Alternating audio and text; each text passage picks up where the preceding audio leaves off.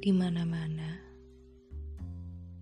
batu kalau dibenturin sama batu pasti terpental, gak akan pernah ketemu. Mau tahu cara menaklukkan batu?